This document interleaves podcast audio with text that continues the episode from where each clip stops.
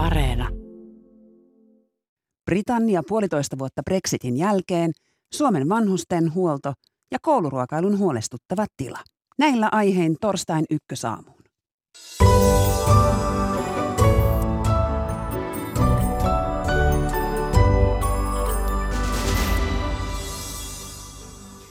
Kustannukset nousevat ja se haastaa myös koulujen ruokailua.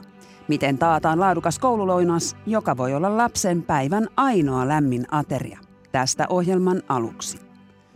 Vanhukset joutuvat kärsimään päivystysten ruuhkista. Myös kotihoitoa leimaa liian idealistinen kuva, sanoo asiantuntija. Vanhustenhuollon kehnosta tolasta puhumme puoli yhdeksältä. Britannia on käytännössä ilman johtajaa. Samaan aikaan ennätyshelteet ja Brexitin seuraukset koettelevat brittien sietokykyä. Tämä on aiheenamme puolen tunnin kuluttua. Minä olen Marjo Näkki ja tämä on Ykkösaamu. Hyvää huomenta. Ruoan hinta nousee. Kouluissa, päiväkodeissa ja myös työpaikoilla joudutaan nyt sumplimaan, miten samalla rahalla taiteellaan maittavaa ja terveellistä lounasta. Hyvää huomenta Lahden kaupunginjohtaja Pekka Timonen. Hyvää huomenta. Ja tervetuloa Ykkösaamuun myös kehitysjohtaja Maarit Lunkka-Palmiasta. Kiitos. Helsingin kaupungin omistama Palmia järjestää kouluruokailuja Helsingissä ja muissakin kunnissa ja tästä puhumme seuraavaksi, mutta kuunnellaan tähän alkuun, mitä THLn erikoistutkija Sanna Raunio kertoi aiemmin aamulla terveellisestä kouluruoasta ja sen merkityksestä. Terveellinen kouluruoka koostuu ö, pääruoasta, josta se tota, päämateriaali voi olla kasvista, kalaa, lihaa. Sitten ö, salaatista, tuorepalasta, ö, ruokajuomasta, leivästä, ö, levitteestä ja salaatin kasvista. Eli tämä on se, mikä, mikä tota, ravitsemussuosituksissa mainitaan. Eli monipuolinen ja maksuton lämmin ateria tarjotaan Suomessa päivittäin oppilaille. Mikä, mikä tämä kouluruuan merkitys on?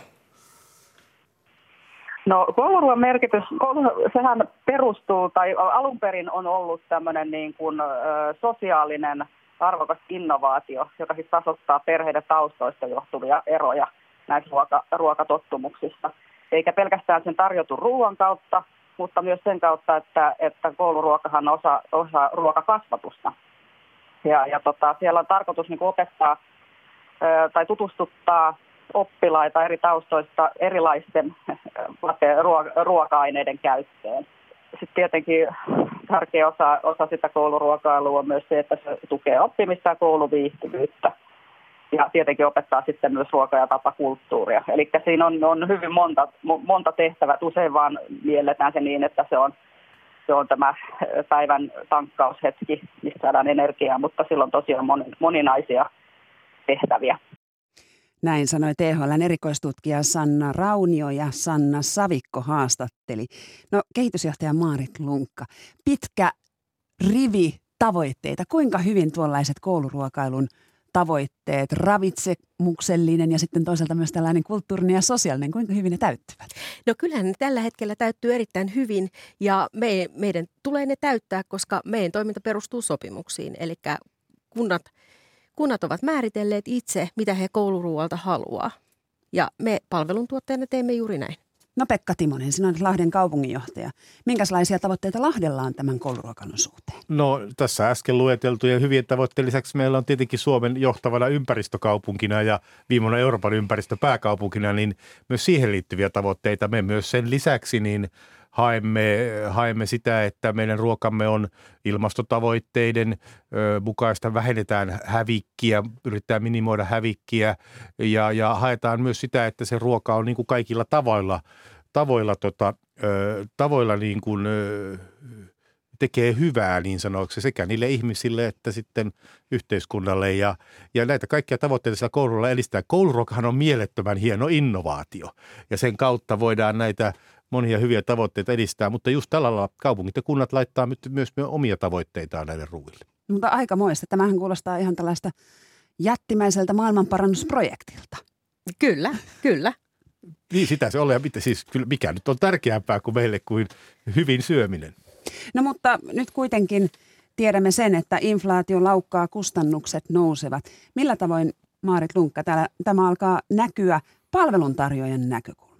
No kyllähän se näkyy. Eli jos me käytetään tämmöistä hypoteettista summaa kuin 10 senttiä per ateria, on raaka-ainekustannukset noussut nyt tämän vuoden aikana. Ja meillä on päivässä noin 50 000 ateriahetkeä niin sehän tekee noin 100 000 euroa kuukaudessa, mitä meillä menee enemmän rahaa elintarvikkeisiin. Ja nythän se on sieltä palveluntuottajan lompakosta pois. Ja näiden koronavuosien jälkeen meidän ala yrityksillä ei siellä lompakossa kauheasti ole sitä rahaa. Mm.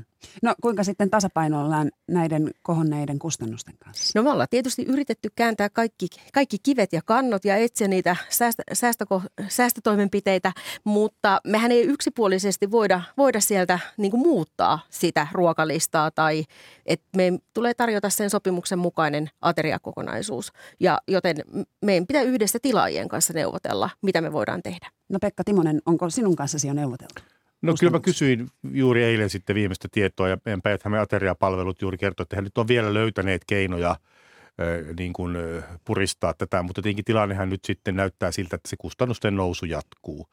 Ja, ja, ja kyllä mä tietenkin hyvin ymmärrän, että kun meillä ei pitkään aikaa ole Suomessa ollut sellaista tilannetta, että tähän tahtiin sitten inflaatio jyllää ja kustannukset nousee, niin niissä sopimuksissa ja muissakaan niin ei ole oikein varauduttu siihen, että jotain tällaista nopeaa ja yllättävää tapahtuu. Että kyllä mä luulen, että kautta Suomen nyt syksyn ja talven aikana käydään monenlaisia neuvotteluja siitä, että miten nämä kouluruoan asetetut tavoitteet pystytään toteuttamaan ja minkälaisia ratkaisuja me voidaan löytää sille, että, että nämä hienot tavoitteet edelleen toteutuu sillä rahamäärällä, mikä me pystytään tähän asiaan käyttämään. Niin, tämän keskustelun aiheena on nyt kouluruokailu, mutta tämähän koskee kaikkea ateria, aterian tarjoamista ja palveluja eri laitoksissa, työpaikkaruokaloissa ja niin edelleen. Eikä Kyllä. tässä vielä kaikki, jos ajatellaan sitä, että nimenomaan vaikkapa tätä opetustoimen kustannuksia ja sivistystoimen kustannuksia kunnissa, no se kouluruoka on yksi osa – Samaaikaisesti meillä muut kustannukset nousee myös rajusti, koulut käyttää paljon sähköä, opettajien palkat nousee nyt ö, vähän reilummin, niin koko tämä yhtälö tarkoittaa sitä, että mistä me löydetään se lisää raha. Ja sitten jos vielä käy niin, että taantuman myötä tulot, eli verotulot laskee, niin kyllähän se aika kiperä yhtälö on. Niin, ja ilmeisesti kunnat ja kaupungit eivät nyt kuitenkaan ole niitä veroprosentteja lähtemässä nostamaan. Me emme saa nostaa, eli nyt kun sote tulee, niin ensi vuosi on lukittu, eli, eli nyt sitten vasta sinne sitä seuraavalle vuodelle voidaan harkita veroprosentin nostamista, eikä sekään tie voi pysyvä olla. Ei me voida niin kuin loputtomiin, loputtomiin nostaa veroprosenttiakaan. Se on sieltä ihmisten lompakosta sitten pois se raha, että ei, ei sekään ole niin kuin kovin kestävä polku, että öö, kyllähän tämän tyyppinen tilanne on, niin kuin vaatii meitä vähän uudenlaista ajattelua ja uutta pohdintaa. Itse ajattelen kuitenkin niin, että ei me sitä kouluruuan – ideasta ja tasosta voida kauheasti tinkiä. Se tuottaa niin monenlaista hyvää meidän yhteiskunnassa. No Maarit Lunkka, mistä sitten puseretaan, kun siellä tulevat ne kustannushaasteet? No se onkin vaikeaa, koska minkä, mistä niin kuin yksi, minkä yksittäisen raaka-aineen jättäminen ei, ei tuota sitä säästöä. Tuossa ö, oli haastateltu koululaisia, jotka sanoivat, että no näkkileivä voisi jättää pois, mutta ei siitä, tu, se ei kat, kattaisi niitä, niitä tota, kuluja, mitä nämä raaka-ainekustannukset on noussut. Että keinot on kyllä aika vähissä. Ja toinen taisi olla piimä, jonka lapset joo, nimesivät. Kyllä. Joo, joo. näkkileipä ja piimä. Joo. Ja, ja, ja, ja, jos ajattelee vähän isompana kysymyksellä, niin tämähän ei ole ihan sillä yksinkertaista, että nyt sekin vaikuttaa, että kumman hinta tavallaan nousee enemmän, terveellisen ruoan vai epäterveellisen ruoan? Että tuleeko semmoinen, jos esimerkiksi epäterveellinen ruoka, kustannusnousu on pienempää, niin silloinhan tulee kiusaus ja paine tavallaan siirtyä siihen suuntaan ja painottaa niitä raaka-aineita. Eli, eli kyllähän tässä niin kuin sekin ratkaisee, että, että pilalla tämä niin kuin, nämä ele, ruoan elementtien hinnat nousee, kun ei ne nouse tasaisesti. Kyllä, ja sitten tästä alkaa tulla tällaisia kansanterveydellisiäkin haasteita. Kyllä, tuossa jo aikaisemmin puhuttiin, että kyllä sen makkaran hinta nousee vähemmän kuin sen lihan hinta. Että. Ja sitten tietenkään me ei voida sitä makkaraa laittaa joka päivä ruokalistalle eikä edes joka viikko, koska sitten taas me halutaan noudattaa niitä kouluruokasuosituksia ja se on tietysti meidän sopimusten niin kuin yksi edellytyskin, että teemme kouluruokasuositusten mukaista terveellistä ruokaa. Yksi tällaisista artikkeleista, joiden hinta on äärimmäisen kovasti nyt noussut, on kala. Tarkoittaako se sitä, että koulujen ruokalistoilta katoavat kaikki kalaruot? No ei oikeastaan voi, voi, voi sitäkään tarkoittaa, että tietysti se kala muuttaa muotoaan, että tuore, tuore kala tai, tai tota, niin kuin, pakastekalat, niin niiden hinnat on noussut enemmän kuin sitten taas kalajalosteiden, eli kalapyörykät, kalapuikot, niin ne ovat sitten edullisempia, eli, eli silloin käytetään ehkä sitten niitä enemmän. Mikä on sitten toisaalta taas epäterveellisempi vaihtoehto. Niin, se pitää juuri arvioida, että miten se pidetään ne kouluruuan tavoitteet kasassa sitten sillä Tämä on minusta tärkeää kyllä juuri, että nyt, nyt tähän haastaa just pohtimaan sitä, että mikä on se kouluruuan sisältö ja millaisilla elementeillä, mitkä on ne palikat siinä. Teholla edustaja hyvin antoi päähän ruoka, levite, salaatti, mutta mistä ne sitten koostuvat, niin siinä on minusta pohdintaa. Ja, ja kyllä minusta tässäkin tilanteessa on tärkeää tämmöinen tiedolla johtaminen, että mikä on ihmiselle, mikä on niin terveellistä ja hyvää ruokaa ja mistä voidaan tinkiä ja mistä ei, niin kyllä se pitää niin tiedolla tietoperusteisesti olisin niin kuin lähti kyllä siitä, että se on se perusta, millä se tehdään. No Pekka Timonen pääsi äsken mainostamaan, ja varmaankin ihan syystä tätä, että mm. Lahti on tämä ympäristöasioiden ja ilmastotavoitteiden ähm, tavoitteiden kanssa äh, vakavasti pohdiskeleva kaupunki, niin, niin tällainen kasvisruokavaihtoehto. Tätä peräänkuulutetaan myös vanhempien taholta. Kuinka paljon tähän on Lahdessa satsattu? No Lahti on tehnyt sitten ihan päätöksen ja, ja oikeastaan sen kummemmitta – mutinoitta, että meillä on kasvispainotteisuutta koko ajan lisätty. Ja se näkyy sillä lailla, että kun on niitä linjastoja, niin se kasvisvaihtoehto on siinä ensimmäisenä. Koska me tiedämme, että kun on nälkä, niin se ensimmäinen ruoka on usein se, mikä siitä maistuu ja parhaiten lautaselle tarttuu. Että ne on tämmöisiä aika yksinkertaisia luontevia keinoja ja tuosta kasvispainotteisuudesta vielä, niin, niin ainahan Suomessa on syöty kasvispainotteista ruokaa ja kouluruokaa. Me kaikki muistetaan spinaattikeitot ja äh, hernerokka. hernerokka ja kesäkeittoja, mitä me nyt ollaan kaikki syöty eri, eri vaiheissa suomalaiset koulussa, niin ei se sen kummempi asia ole. No Maarit Lunkka, kuinka vahvasti tällaiset kasvisvaatimukset tai suositukset sitten näkyvät palveluntarjoajan palmion No mehän tehdään ihan niin kuin tilaaja haluaa, eli meillä on tietysti toisissa kunnissa enemmän niitä kasvisruokapäiviä kuin toisissa kunnissa, mutta meillähän vähintään kerran viikossa on kasvisruokapäivä ja joka päivä on tarjolla kaikissa kohteissa kasvisruokaa. Ja nimenomaan sama niin kuin Pekka sanoi, että ensimmäisenä linjastossa meillä on kasvisruokavaihtoehto. No minkälaiset kaupungit ja kunnat ovat niitä, jotka haluavat enemmän kasvisruokaa? Helsinki on tietysti edelläkävijä tässä, että haluaa enemmän kasvisruokaa. Ja ilmeisesti myös vanhemmilta tulee vaatimuksia tähän suuntaan. Ää, kyllä. Mutta sitten taas ä, asiakkailta ei välttämättä tulekaan. Eli, eli meidän, meidän asiakaskyselyjen mukaan niin 60 prosenttia meidän asiakkaista ei halua lisätä kasvisruokaa. Puhutaanko nyt pienistä koululaisista? Kyllä. Eli se lihamakaronilaattikko olisi kuitenkin se suosi, Kyllä. suositumpi vaihtoehto. Kyllä. Mm. No, miten sitten nämä määritykset ja sanoit, että tilaaja päättää. Eli eikö tulekaan enää listoja, jossa on, että torstai on hernerokkapäivä ja se kanaviilokki ja tilliliha täytyy siellä ei, listoilla olla? Ei, että tietysti tilaaja, eli, eli se asiakaskunta, niin siellä, sieltä tulee ne määritykset, että minkälaista ruokaa tarjotaan, kuinka usein esimerkiksi tämmöisiä kappaletuotteita, kuten lihapyörykät tai kasvispihvit voidaan tarjoilla. Ja sitten me koostetaan siitä se ruokalista. Mm. No Pekka Timonen, miltä kuulostaa? No näinhän se menee ja se on ehkä ne harhakäsitys ihmisillä, että koko Suomessa syödään samana päivänä samaa kouluruokaa. Kyllä se kouluruoka vähän vaihtelee eri puolilla Suomea ja riippuu siitä tilaajasta eli kaupungista tai kunnasta, joka sen ruoan on tilannut, että mitä se on siitä halunnut. Ja, ja, ja, ja sillä lailla musta onkin niin kuin – tärkeää, että myös tilaajat, me kaupungit ja kunnat tiedetään, mitä me halutaan ja osataan niin kuin käydä se neuvottelu. Ja sitten taas toisaalta Palmian kaltaiset toimet, kun se tarjoaa, niin niillä on sitten kyky ja taito tarjota sitä hyvää kouluruokaa. Ja musta se on kiva, että niistä koululaista puhutaan tässä mielessä asiakkaina, koska sehän se ratkaisee, että onko heistä hyvä, kiva syödä ja maistuuko ruoka hyvältä. Se on se ratkaiseva asia, vaikka me kuinka tässä muuta puhutaan. Mm. Joillekin lapsille tämä kouluruoka voi olla ainoa lämmin ateria päivässä. Kuinka iso sosiaalinen ulottuvuus kouluruokailulla on? No iso ulottuvuus, että kyllä me se nähdään, että maanantaisin meillä on nälkäisempiä asiakkaita kuin esimerkiksi tiistaisin tai keskiviikkoisin. Ja totta kai ruoka, riippuu ruuasta. Ja riippuu siitä, että ollaanko yläkoulussa vai alakoulussa vai lukiossa. Että, että siellä se ö, on tutkittu, että yläkouluikäisistä noin joka toinen käy syömässä. Ja sitten tietysti ala-asteelaisista käy lähes kaikki. Ainakin tulee ruokala. Onko vaarana, että, että tällainen sosiaalinen ulottuvuus nyt kustannuspaineessa jollain tavalla kaventuu? En mä usko siihen, että itse asiassa se, se alkuperäinen syyhän, kun kouluruokat innovoitiin aikoinaan, niin tämä sosiaalinen ulottuvuus oli hyvin tärkeä siinä.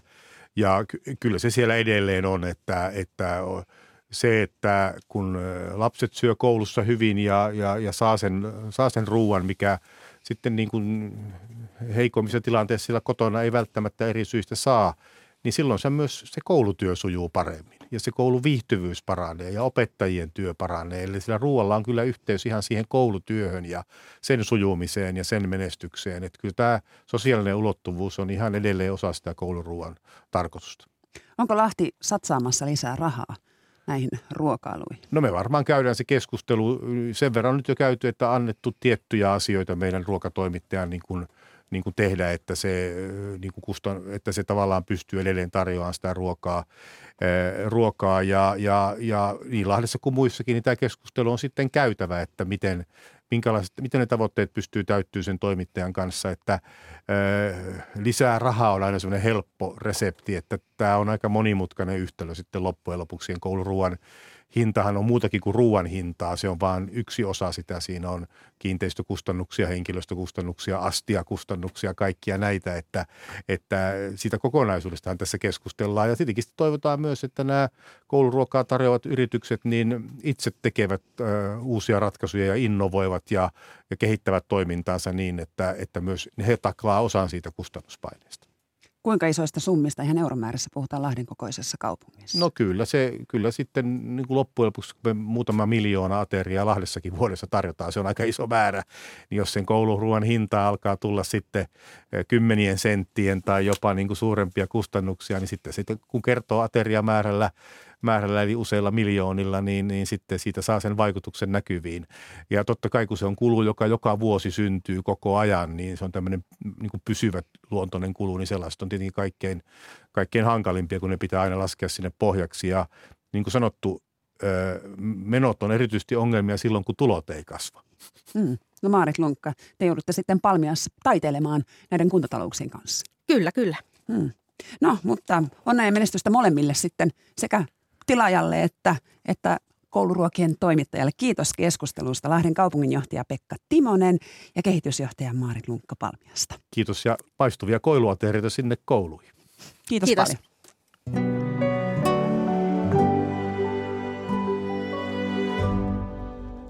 Kello lähestyy puoli yhdeksää. Ykkösaamussa puhumme hetken kuluttua vanhustenhoidon huolestuttavasta tilasta – ja sen jälkeen käännämme katseemme Britanniaan. Siellä konservatiivit valitsevat kolmen viikon kuluttua uuden puheenjohtajan, josta tulee samalla maan pääministeriä Boris Johnsonin seuraaja.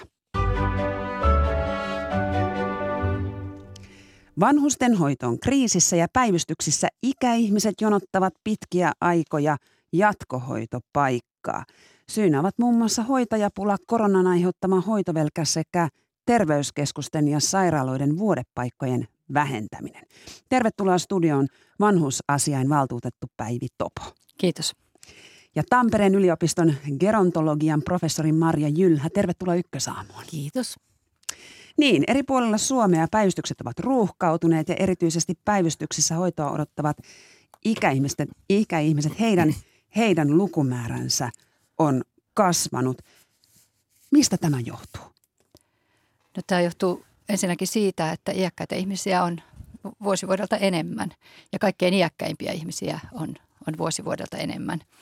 Ja meidän palvelut, nimenomaan nämä niin sanotut vanhuspalvelut, perinteiset vanhuspalvelut, eli palvelut, jos tarjotaan ympärivuorokautista hoivaa aivan erityisesti, niin niiden määrää ei ole kasvatettu suhteessa tähän iäkkäiden määrän kasvuun.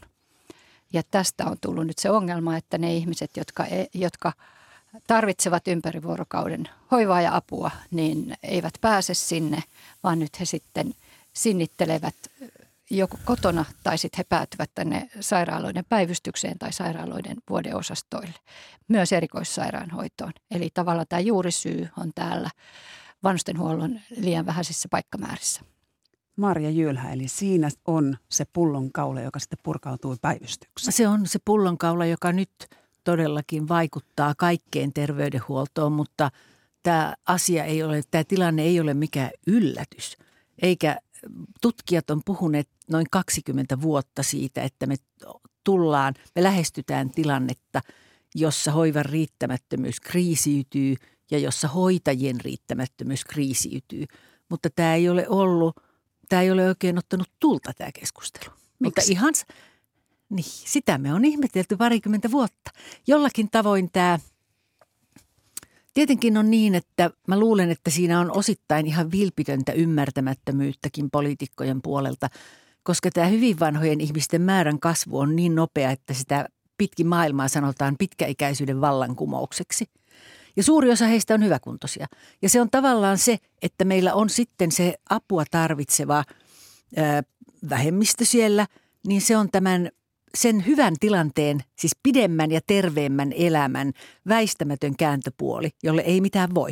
Mutta jollakin tavoin sen tämän muutoksen dramaattisuuden ymmärtäminen on ollut politiikassa vaikeaa ja, ja lisäksi ehkä on niin, että – että tämän vanhuuden tarpeiden ajatteleminenkin on poliitikoille vaikeampaa kuin esimerkiksi lasten tarpeiden ajatteleminen, vaikka tavallaan tilanne on paljon samanlaisesta asiasta, ihmisen elämänkulun päistä. Hmm.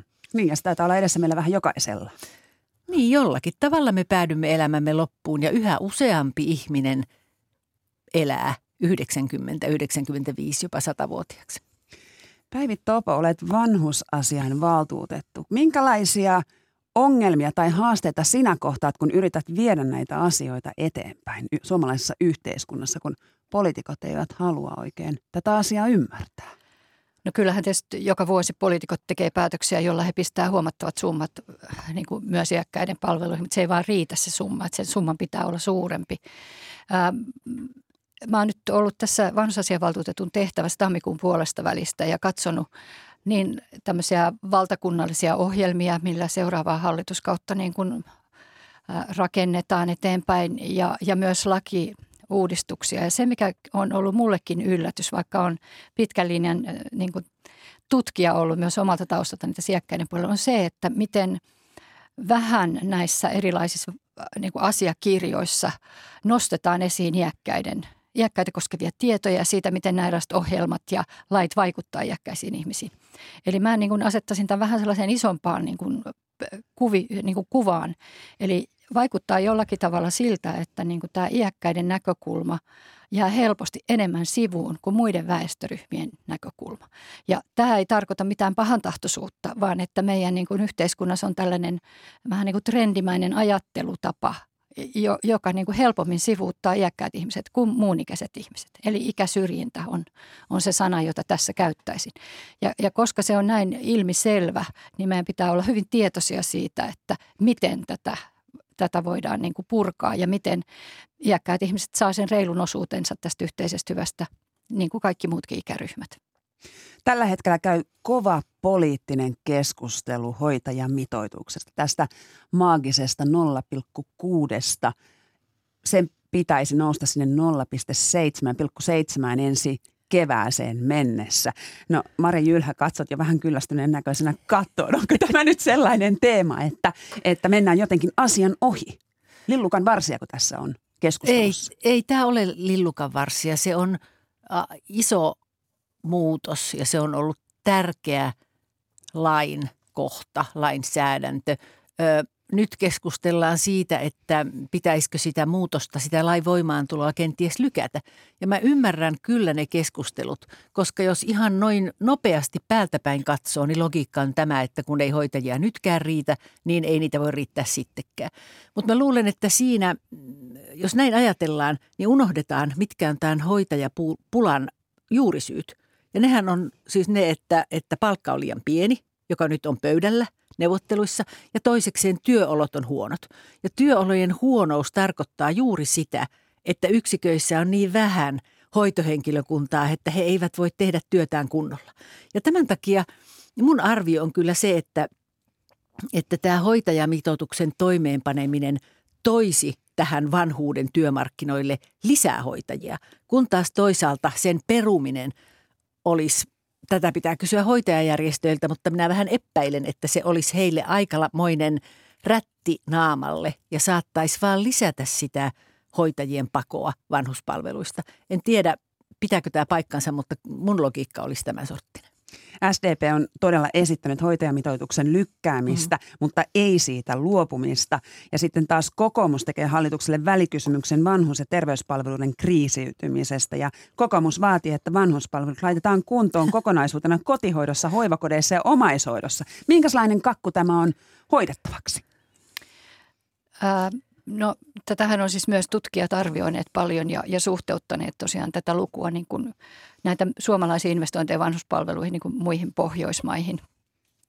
Ja siellä on todettu semmoinen vajaan kahden miljardin euron äh, niin kuin ikään kuin lisärahoitustarve, jotta oltaisiin pohjoismaisella tasolla. No nyt sitten pitää kysyä, että mihin tämä raha sitten käytettäisiin. Mutta että vähintään tämmöisestä summasta me puhutaan, jos me halutaan saada aikaan muutoksia. Ja, ja nythän tavallaan me ollaan niin kuin annettu ihan poliittisilla päätöksillä tämän tilanteen kriisiytyä näin pahaksi ja sitten vielä korona teki tähän lisä, lisäpulman. Niin kyllä tämä myös poliittisilla päätöksillä saadaan korjattua tämä tilanne. Ja totta kai on sitten monia osia, mistä sitten ne ratkaisut löytyy, mutta ilman rahaa tämä ei, ei kyllä ratkea. Joo. Musta on ihan oikea lähtökohta se, että näitä kaikkia vanhuspalveluita, siis – pitkäaikaishoitoa, siis hoivakotihoitoa, kotihoitoa, omaishoitoa käsitellään yhdessä, koska ne vaikuttaa toisiinsa. Ne ei ole irrallisia. Jos kehitetään yhtä, niin toinen kärsii, ellei puhuta yhtä aikaa. Mutta, il, mutta ilman rahaa tätä ei, vaikka kuinka kauniisti laulaisi, niin ilman rahaa tätä ei voi tehdä. Ja jos sallitaan, niin tutkijamielessä on lievää kyynisyyttä tästä asiasta, koska – ainakin 20 vuotta on ollut niin, että oppositiopuolueet vaativat asioiden panemista kuntoon ja hallituspuolueet huomaavat, että itse asiassa tähän ei rahat riitä, että ehkä ei kuitenkaan tehdä tätä.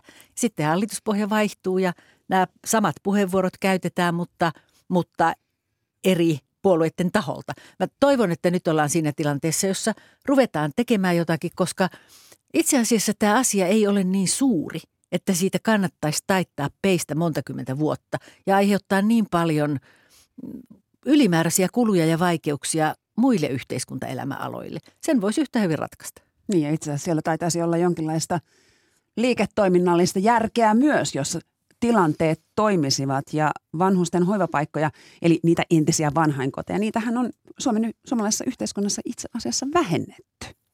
Kyllä vaan, ja, ja, mutta se, mikä tässä on tämä kaiken ydin on se, että, että meillä on siis aivan kohtuuttomissa tilanteissa olevia iäkkäitä ihmisiä nyt kotona. Ja, ja se pitää nyt niin kuin jokaisen päättäjän pitää mielessä, kun he miettii, että mihin rahat laitetaan.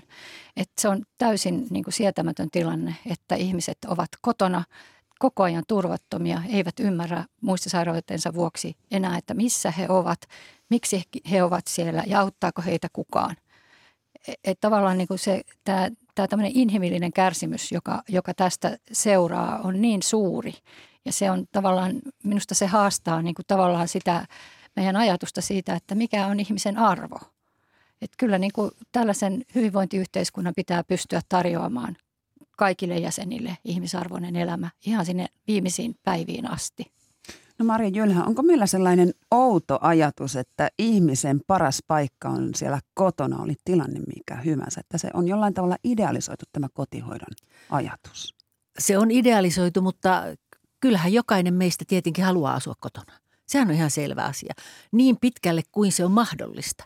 Mutta viime aikoina siitä on unohdettu tämä loppupää niin, pal- niin kauan kuin mahdollista ja siitä on tullut joku sellainen kritiikittömästi toisteltu asia, että, että yritetään estää, ehkäistä ihmisten hoivakotiin siirtymistä aivan liian pitkään, koska tietenkinhän se on todella niin, että siinä vaiheessa, kun ei edä edes tunnista sitä ympäristöä kodikseen, tai kun on koko ajan turvaton, tai kun ei kykene käyttämään puhelinta, eikä pääse vessaan, eikä saa ruokaa jääkaapista, vaan odottaa 20 tai 12 tuntia kerrallaan aina sitä 15 minuuttia käyvää kotihoitajaa, niin silloin se ei ole kohtuullista.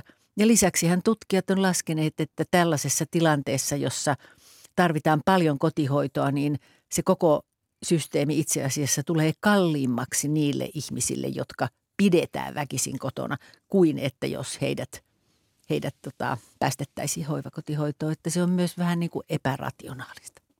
Väestöennusteen perusteella parinkymmenen vuoden päästä joka kuudes suomalainen on täyttänyt 75 vuotta. No mitä on sitten odotettavissa näiden 75 vuotta täyttävien kohdalla, jos nykyinen vanhustenhoidon tilanne jatkuu vai voiko se jatkua? Siis 75 plus ikäisistä, niin valtaosahan pärjää oikein hyvin ilman vanhuspalveluita. Et se on pieni joukko, joka niitä tarvitsee, mutta se joukko tulee kasvamaan ja se täytyy ottaa huomioon. Et siihen on resurssoitava. Meidän on oltava myös hyvin kekseliäitä ja etsittävä niin kuin uudenlaisia tapoja, joilla ihmiset saa sen päivittäisen tuen ja hoidon ja avun, jota he tarvitsevat elämänsä viimeisinä vuosina. Niin ja Tampereen yliopiston tekemän tutkimuksen mukaan 65-84-vuotiaista vain 21 prosenttia luottaa saavansa tarvittaessaan ympärivuorokautisen hoidon palveluita ja noin 40 prosenttia kotihoidon palveluita. Eli itse asiassa luottamus koko tähän järjestelmään on jo rapautunut. Joo, tämä on meidän valtakunnallinen tutkimus, joka tämän tuloksen antoi. Ja siinä on huomattava kontrasti, koska suuri, suuri enemmistö ihmisistä, 80, uskoo kyllä saavansa hoitoa äkilliseen sairauteensa että sairaanhoitoon, terveydenhuoltoon on edelleen olemassa luottamus, mutta tämä, tämä luottamus vanhuspalveluihin on, on pahasti horjunut ja sehän tietenkin niin kuin rapauttaa koko luottamusta suomalaiseen yhteiskuntaan. Se on paha asia. No budjettiriihi kohta tuloillansa. Nyt ne terveiset sinne hallitukselle. Varatkaa reilusti lisärahoitusta iäkkäiden palveluihin niin valtakunnan tasolla kuin joka ikisellä hyvinvointialueella. Nyt on se aika tällä tavalla me myös niin kuin ehkäistään koko sosiaali- ja terveysalan kriisiytymistä lisää.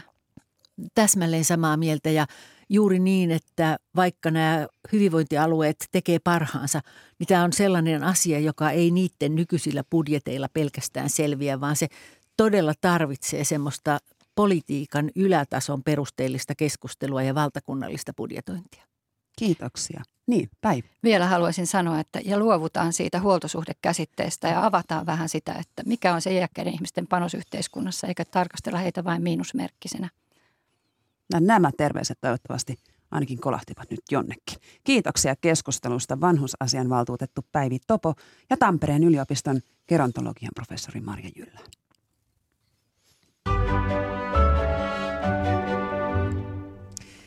Britanniassa konservatiivipuolueen jäsenet valitsevat puolueelle uuden johtajan ja hänestä tulee sitten samalla uusi pääministeri vajaan kolmen viikon kuluttua. Samalla maa on kuitenkin vaipunut syviin talousongelmiin. Toimittajamme Lontoossa Pasi Myöhänen, hyvää huomenta. Huomenta. Inflaatio eli hintojen nouseminen on ongelma kaikkialla ja eilen tuli järisyttävät luut Britanniasta. Kerro niistä. Kyllä, inflaation taso nousi eilen kaksinumeroisiin lukemiin julkaistun tutkimuksen mukaan hieman oli 10 prosenttiin. Korkeita lukuja kyllä povattiin, mutta nousu on ollut odotettua nopeampaa. Kyseessä on suurin kuluttajahintojen nousu vuoden sisällä tällä kertaa heinäkuusta heinäkuuhun, kuten tämä mittaus kertoi. Ähm, sitten 80-luvun eli 40 vuoteen ei ole tällaista inflaation vauhtia täällä nähty ja vaikka ongelmia on muuallakin, niin täällä ennustetaan hintojen pysyvän korkealla pidempään kuin monissa muissa verrokkimaissa ja Englannin pankki ennustaa, että Britannia vaipuu taantumaan tänä vuonna ja tilanne on siis verrattain vakava Britanniassa.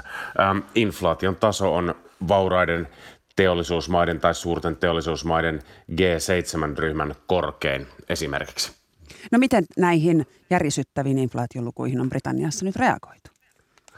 No tämä sitten miten on reagoitu, se tietysti on shokki monelle ää, kotitalouksille, etenkin köyhemmille kotitalouksille, ää, sillä suuri syy inflaation, suurin yksittäinen syy on energiahinta ja se on kova isku etenkin köyhemmille ää, kotitalouksille, että nyt täällä on hintakattoja energian hinnalle, mutta ne ovat sillä tavalla joustavia nousevat, ne ovat paljon joustavampia kuin muualla siis ei ole sellaista niin kuin selkeää, pysyvää, jäädytettyä hintakattoa. Ja nyt sitten lokakuun alussa arvioidaan, että nykyiset sähkölaskut melkein kaksinkertaistuvat ja ne ovat jo vuoden sisään kolmin nelinkertaistuneet, eli pahoissa ongelmissa ollaan. Keskimääräinen talous maksaa vuodessa yli 4000 euroa energiasta Britanniassa tuossa lokakuussa ja sitten se nousee vielä siitä edelleen, kun mennään kohti tammikuuta ja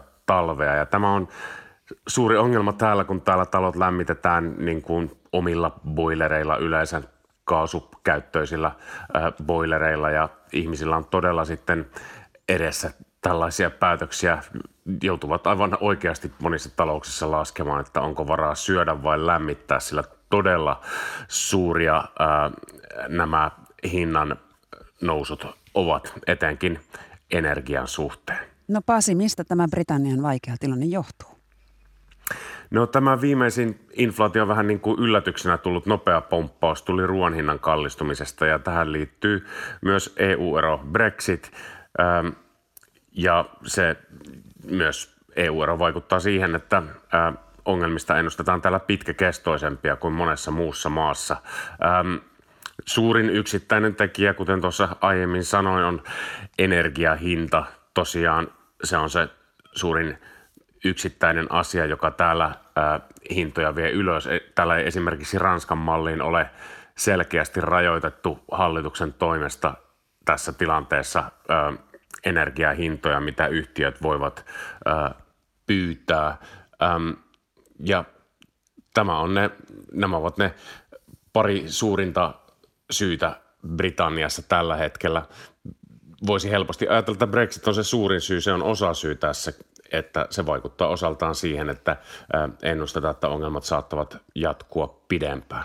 No konservatiivien pääministerinä työskennellyt Boris Johnson sai lähteä kesällä ja nyt siellä on käynnissä pääministerikisa.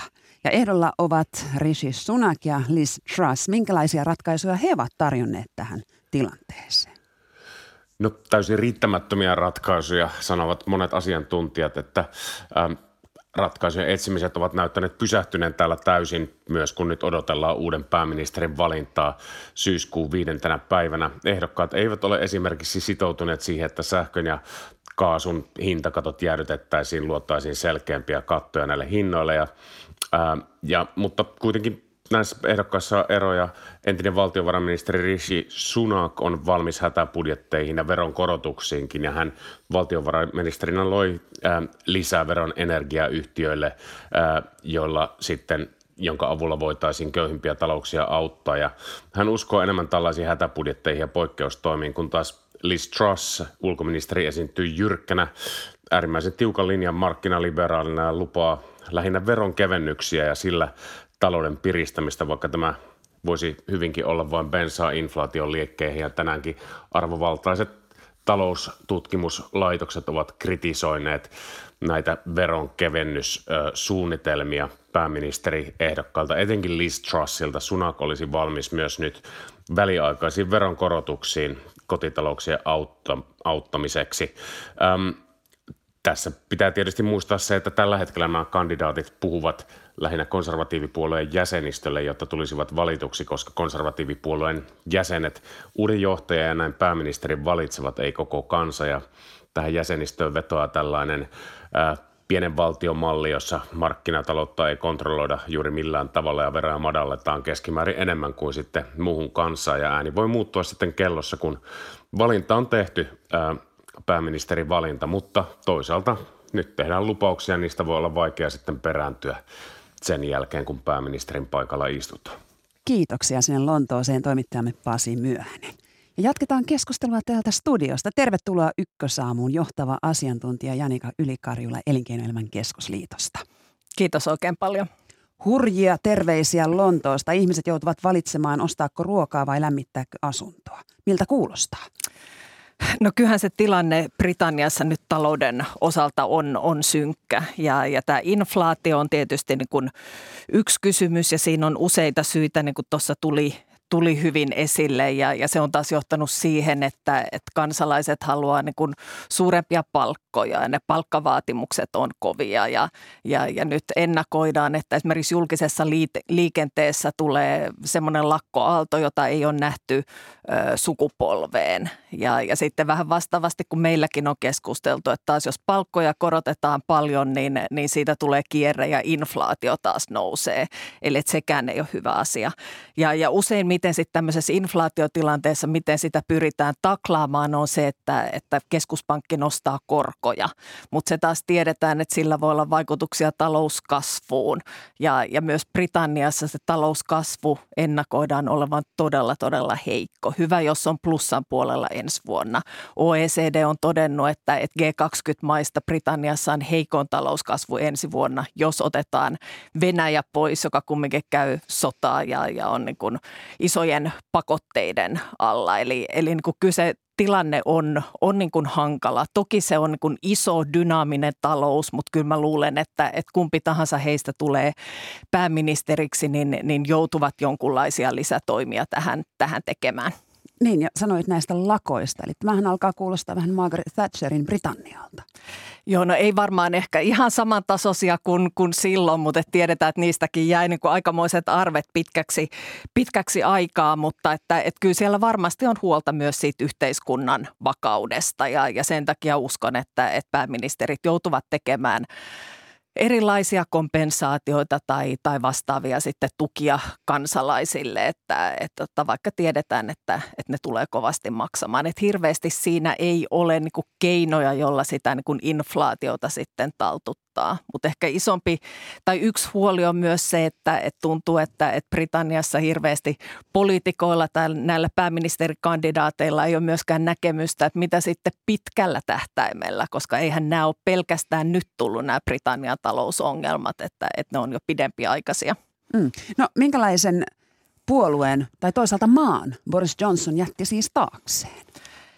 No erittäin jakautuneen, että, että kyllähän varsinkin Brexit on ollut aika niin kuin traumaattinen koko kansalle ja, ja uskon, että, että myös niin kuin luottamus poliittiseen järjestelmään, poliitikkoihin on, on aika paljon niin kuin rapautunut tämän prosessin aikana ja sitä ei niin kuin ihan hetkessä korjata. Ja, ja se, mikä siellä on huolestuttavaa, niin tuntuu, että tämmöisillä väärillä väitteillä teillä, niin niillä päästään eteenpäin ja, ja niin kuin ei haasteta poliitikkoja siitä niin kuin heidän keskustelustaan ja, ja ehdotuksistaan. Et yksi musta hyvä esimerkki on se, että 2016 juhannuksena oli Brexit-kansanäänestys ja, ja silloin haluttiin lisää itsemääräämisoikeutta Britanniaan, mutta ei meillä vieläkään yli kuusi vuotta sen jälkeen ole tietoa siitä, että mihin he aikoo tätä liikkumavaraa käyttää, mitä he tavoittelevat. He kritisoivat kovasti EUta, kritisoivat EUn lainsäädäntöä, joka on edelleen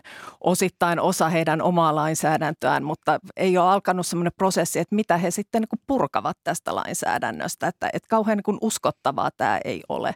Ja myös sitten alueellisesti, että, että on puhuttu siitä, että onko EU ollut se liima, joka on Britannia pitänyt yhdessä – Skotlannissa taas kansanäänestystä siellä halutaan ensi vuodelle, mikä on Pohjois-Irlannin tilanne. Eli kyllä tässä on niin kuin monia tämmöisiä niin kuin haasteita, jota nyt sitten tämä poliittinen järjestelmä niin, niin jättää jälkeensä. Puolitoista vuotta on kulunut Brexitistä, kun Brexit astui voimaan. Kuinka kalliiksi Brexit on Britannialle käynyt? No nyt on pystytty jo paremmin arvioimaan sitä, että mitkä ne talousvaikutukset on. Että haasteenahan oli se, että sen jälkeen tuli korona, että on vaikea sanoa aina, että mitkä johtuu koronasta ja, ja mikä sitten Brexitistä, mutta on arvioitu, että talouskasvu olisi ollut 4 prosenttia kovempaa ilman Brexitia ja silloin tietysti pitkäaikaiset vaikutukset ja korona toi sitten kahden prosentin talouskasvun tippumisen, joka on tietysti niin kuin lyhytaikaisempi, eli, eli kyllä niillä niin kuin todella huomattavia vaikutuksia on.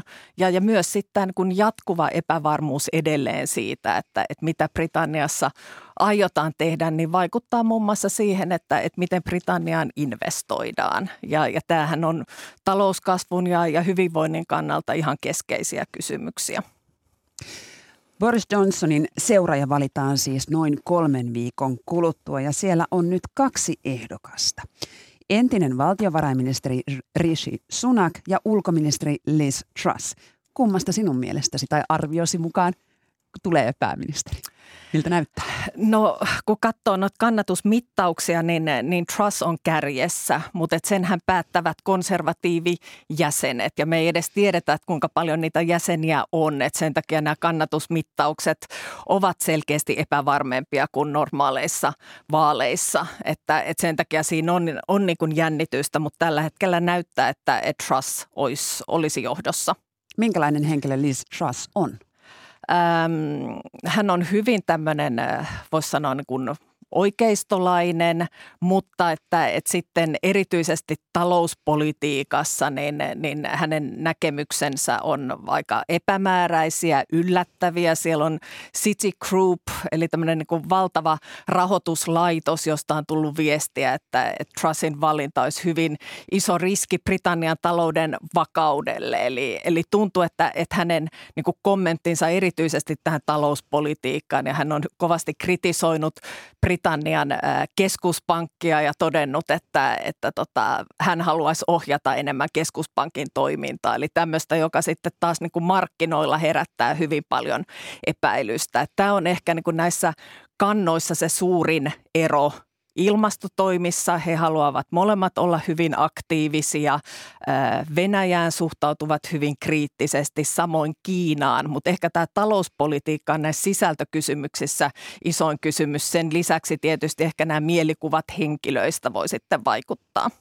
No Rishi Sunak oli valtionvarainministeri, jonka ero hallituksesta kesällä vauhditti Boris Johnsonin alamäkeä, joka sitten lopulta johti hänenkin eronsa. Mikä on hänen linjansa? No häntä varmaan nimenomaan just tämä on ehkä, ehkä niin kuin huoli hänen kannaltaan. Häntä näytet, hän näyttää siltä, että hän on pettänyt Boris Johnsonin ja Boris Johnson edelleen on kumminkin hyvin suosittu ja, ja se voi olla yksi tämmöinen niin kuin suurin haaste hänellä ja, ja myös hän oli niin kuin äärimmäisen suosittu ennen tätä vuotta ja nyt vähitellen kun elinkustannukset ovat nousseet Britanniassa, niin, niin hänen suosionsa laski ja, ja sitten oli myös jotakin tämmöisiä hänen henkilökohtaiseen talouteensa tai perhetalouteen liittyviä keskusteluja julkisuudessa, vaikka niistä ei mitään seurannut, niin, niin tämmöiset tietysti herättää epäilyksiä. Kun puhutaan Britannian konservatiivipuolueesta, niin, niin sehän on hyvin konservatiivinen. Nyt ehdolla on intialaistaustainen, hyvin varakkaasta perhetaustasta tuleva entinen valtiovarainministeri Sunak ja sitten toisaalta naisulkoministeri Liz Truss. Ovatko nämä nyt sellaiset ehdokkaat, joita brittiläinen konservatiivi edustusto nyt ylipäätään haluaisi? No se on kiinnostavaa nähdä, että nämähän molemmat tulee myös, on erittäin niin kuin eliittikouluista, hyvin, hyvin koulutettuja, mutta tämä nyt ei ole mitään poikkeuksellista. Tietysti konservatiiviehdokkaat ovat, ovat tämän tyyppisiä, Boris Johnson oli ehkä aikamoinen äh, erilainen pääministeri, konservatiivipääministeri, että hän, hän oli myös varakas ja, ja vahva koulutustausta, mutta hän esiintyi sitten hyvin kansanomaisena ja, ja tota, mutta että, että varmasti on, on epäilyksiä sitten niin kuin molempiin suuntiin näiden ehdokkaiden osalta. No Britanniassa on parlamenttivaalit luvassa vasta kolmen vuoden kuluttua, mutta oppositio on ollut yllättävän hampaaton. Miksi Labour on niin kovin, kovin, kovin poissa oleva? Mm. No heillekin tietysti tämä Brexit-kysymys oli vaikea ja, ja he eivät siihen ole, ole hirveän vahvasti vieläkään ottaneet kantaa, mutta se mikä on ollut kiinnostavaa, niin, niin he ovat ehkä vaatineet tämmöistä niin kuin tiukempaa menokuria, eli sellaista, mitä tavallisesti konservatiivit kertovat, että, että tässäkin on, on niin kuin eroja, mutta että, että mä luulen, että myös se, se niin kuin Brexit on ollut niin kuin aika traumaattinen kokemus molemmille puolueille ja näkyy tässä edelleen. Britannia siis painii traumojensa kanssa. Kiitoksia käynnistä ykkösaamussa johtava asiantuntija Janika Ylikarjula Elinkeinoelämän keskusliitosta. Kiitos paljon. Ykkösaamua tekivät kanssani Seppo Kivimäki ja Elina Sonkajärvi. Ohjelman tuotti Tarja Oinonen, äänitarkkailijana oli Marko Vierikko. Yle Radio 1 kuuluttaja Tuija Kurvinen, hyvää huomenta. Hyvää huomenta. No mitä vinkkaat tänään kuulijoille? Ykkösaamussakin puhuttiin ruoan hinnasta, kouluruuan hinnasta ja tänään voi kymmeneltä Virtasen taloushistorian uusintaohjelmaa kuunnellessa pohtia, että millainen oli maailma viisi kuukautta sitten tämä ohjelma uusinta maaliskuulta ja otsikko oli silloin halpa ruoka aina vieraanamme, kysymysmerkki. No niin, nyt kysymysmerkin voi poistaa. Enää ei ole. Sitten 11 jatkuu uusintana lähetettävä Perttu Pölösen sarja. Tänään on aiheena itsevarmuus. Se ei nimittäin ole geneettinen ominaisuus, sitä voi kehittää, mutta miten? Perttu Pölönen tarttuu aiheeseen. Ja geeneistä puhutaan hieman puolen päivän uutistenkin jälkeen, kun kidutuksen historiasarja jatkuu, jota Kirsi Virtanen omalla hyvin persoonallisella tyylillään toimittaa. Psykopaatit ovat pahoja, mutta voiko se psykopatia eli pahuus olla periytyvää? Ja tästä päästään sitten geenitekniikkaan tuossa jaksossa. Hmm. Politiikkaradiossa puhutaan venäläisistä ja siitä, miten Venäjän kansa näkee Vladimir Putinin kello 13. Ja kello 14.30 alkaa Jukka Kuosmasen uusi kulttuurisarja Kuosmanen tulenkantajien jäljillä. No siinäpä sitä kattausta. Kiitoksia Tuija. Tänään Ykkösaamu käsitteli kouluruuan hintaa, vanhustenhuollon tilaa Suomessa sekä lopussa Britannian uuden pääministerin valintaa. Minä olen Marjo Näkki. Hyvää päivänjatkoa.